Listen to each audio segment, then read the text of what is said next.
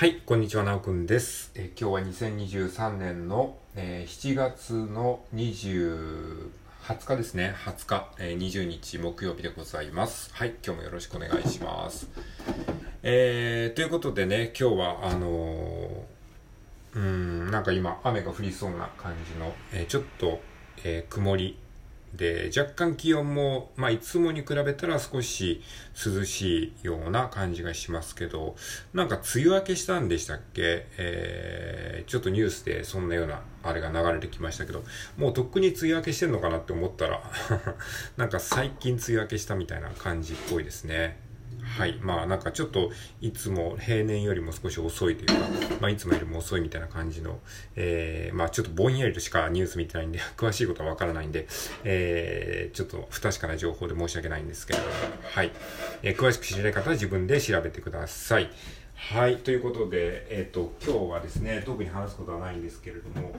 うん。まあなんか人間のこのね、雑談ってすごくね、チャット GPT 的だっていう話をね、この間、あの、この間っていうか昨日 YouTube で、あの、脳科学者の茂木健一郎さんが言っててね、すごい確かにそうだなと思ったんですよ。チャット GPT っていうのはどういう仕組みかっていうと、あの、基本的な、あの、チャット GPT の、あの、設計の仕組みっていうのは、まあ、予測変換なんですよね。あの、こう来たらこう来るよねっていう風なことを、えー、連続させて、こう、それらしい会話を作ってる、えー、それらしいその自然言語を作ってるのが、まあ、チャット GPT の、まあ、あの、大まかな仕組みらしいんですよ。そうやって考えると、人間のこのフリートークっていうか、その、えー、トークも、チャット GPT 的、チャット GPT 的って考えると、すごくね、こう、腑に落ちるなって思うんですよね。で僕が今こうやって発話してる、この喋ってる、えー、この、えー、ことも、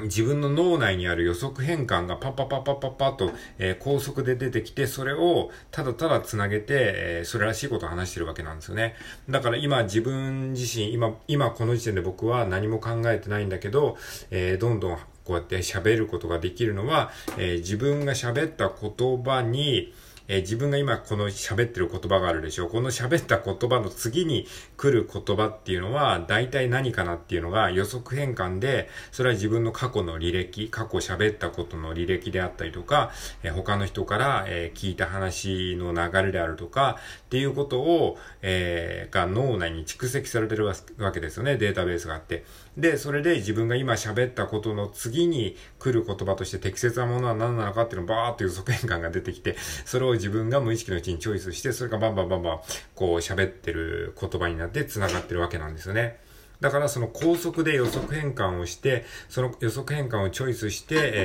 ー、言葉を紡いでいく。で、それをやっぱりこう、毎日毎日やってくると、それがだんだんこう、こなれてくるので、まあ、フリートークみたいのがだんだんこう上手になってくるっていうことで、えー、それはまあ誰にでもできることだと僕は思ってるんですよね。まあ普通に人と喋るときもそういう感じじゃないですか。雑談とかするときもね。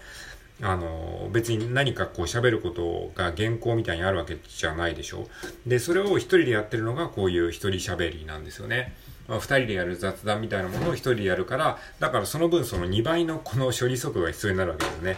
えー、雑談だったら、その、例えば1対1でやる雑談だったら、えっ、ー、と、相手が喋ってる時は自分はこう喋らなくて済むわけだから、その間にこう、えー、喋ることを考えるなり、まあ多少できるけれども、この一人喋りの場合は全部自分で喋んなきゃいけない。つまり、相手が喋る時に休めないから、えー、ひたすらこう喋り続けなきゃいけないので、やっぱり人と、えー、雑談するときとは違うなんか脳の働かせ方をしないといけないので、ちょっと慣れが必要なんですけども、でも基本的な、あのー、なんだろう、えっ、ー、と、仕組みとしては、まあ、チャット GPT 的であり、まあ、あの、雑談と同じような仕組みで喋ってるのかなっていうふうに思ってますね。はい。まあそういう感じで、本当にあの何も考えずに、こう、どんどんどんどん言葉がね、出てくるっていうのは、なんか不思議なもんですよね。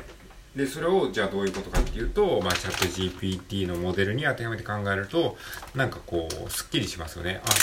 自分ってそうやって喋ってたんだ、みたいな。そう、そういう、なんか、あの、機械に教えてもらうことってありますよね。カメラとかもそうじゃないですか。えー、カメラも人間の目という仕組み、えー、人間の目の、えー、なんか、仕組みを、えー機械に応用したのがカメラっていうふうに言われてますよね。言われてるのかどうかわかんないけど。で、カメラというものを知ることによって、あ、人間の目っていうのはそうやって情報を認知してるんだっていうことがわかるのと同じように、この自分の自然言語、僕らがこう適当に喋ってることっていうのも、そのチャット GPT というものがで、でき、出てきて、その仕組みを知ることによって、あ、僕らってこうやって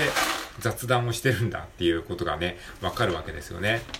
うん。だから結局予測変換なんですよ。で、僕マインドマップやってますけど、マインドマップもすごくその、えー、チャット GPT 的だなっていうふうに思うんですよね。えー、マインドマップもその連想ゲームなんですよ、基本的には。あの、なんとかと言ったらなんとか、まあ、リンゴと言ったら赤い、赤いと言ったら、えー、赤いと言ったらトーマト みたいな感じで、あのー連想していくわけですね。で、このトークも基本的にやっぱり連想ゲームによるところは結構大きいなって思ってて、で、そう。だから、あの、チャット GPT といえば、まあ、こう、予測変換。予測変換って言ったら連想ゲームに似てるような、あ、連想ゲームと言ったらマインドマップだよなっていうことを僕は頭の中で多分考えたんでしょうね。だから今、チャット GPT から急にマインドマップの話になっていったみたいな、なんかそういうそのモデルがあって、で、その予測変換で何が出るかっていうのは、それは人によるんですよね。その人のバックグラウンドであるとか、その人が、え、普段考えてることとか、その人の喋ったことの履歴であるとか、その人が、えー、どんな情報を収集しているかによって、その予測変換で何が出てくるのかっていうのは全然違うので、だから、あのー、百人十色の話が、えー、できるわけなんですよ。っていう、まあそういう話。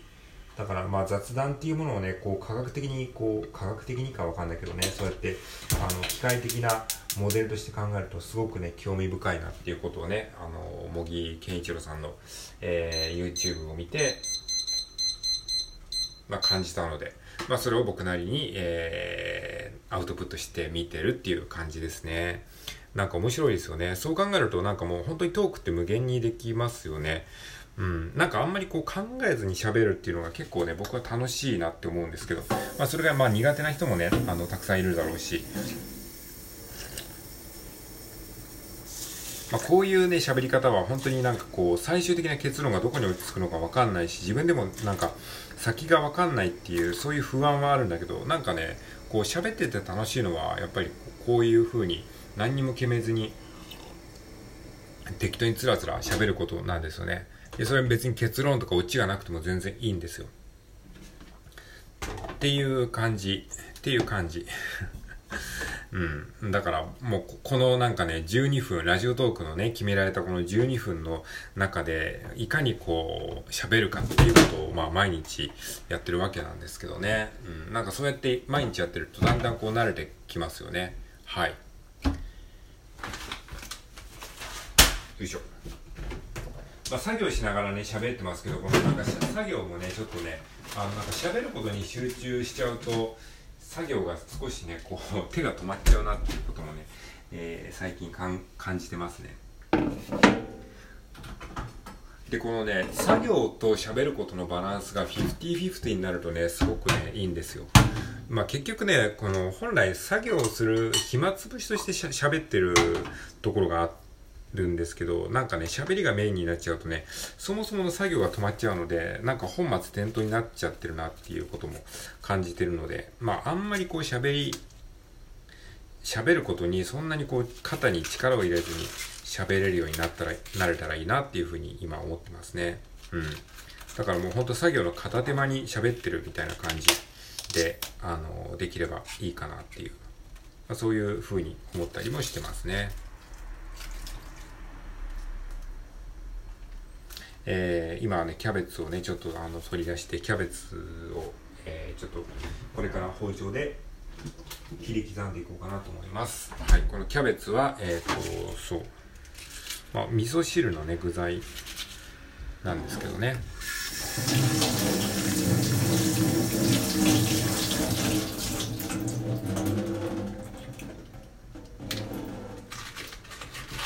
はい、これから、えー、キャベツをね、千切りにしていきます。あ、この ASMR 的に使うのもいいですよね。最近ね、あの、勉強配信のちょっとライブ配信を試しにやってみたんですよ。あの、勉強配信っていうのはなんか、あの、小説のね、あの、模写作業をしてるんですけども、ちょっとあの、まあ、あの、マインドフルネス的な意味でね、文章力の強化プラスマインドフルネス的な意味で、あの、小説をね、鉛筆でこうノートにさささって書くって、その鉛筆にノートで、ノート、ノートに鉛筆で書く音が僕個人的に好きなので、あ、これをちょっとライブで流してみようかなって。まあそういうことやってる人実際にあの見たことあるので、僕もちょっとやってみたかなって思いつきでやってみたんですけどね、なんかね、すごくいいですね。自分で聞き返してみても結構いいなと思ったので。で、そういうなんかね、この包丁の、包丁でこう何か切る音とか、まあ鉛筆でこう、えー、文字を書く音とか、あと水が流れる音とかね、えー、そういうなんか何気ないこう生活音みたいなものをね、流すっていうのもまた一つのね、ラジオトークの楽しみ方であって、まあ、これはチャット GPT にはできないですよね こういうことはなんか AI にはできない領域かもしれないですよね。こういうね、生活音そのものをコンテンツにする。で、こんなことがなんか役に立つんですかって思うかもしれないけど、なんか逆にこういうのが癒されるっていう人もいますよね。うん、なんか有益な情報ばっかがいいっていうわけではないじゃないですか。いい音質、いいマイクでと撮って、いいマイクで有益な情報を話すだけがね、いいかっていうと、それは疲れちゃいますよね。だからこそ、なんかこう、本当に緩い環境で適当に喋って、えー、なんか生活音も入りながらも、なんかしょうもない話をするっていう、そういうなんか、結局な、何の話だったのみたいな、そういうね、あの、ラジオトークがあってもいいんじゃないかなというふうに思っておりますので、まあこんな話をしてるわけでございますね。はい、ということで今回は以上です。ありがとうございました。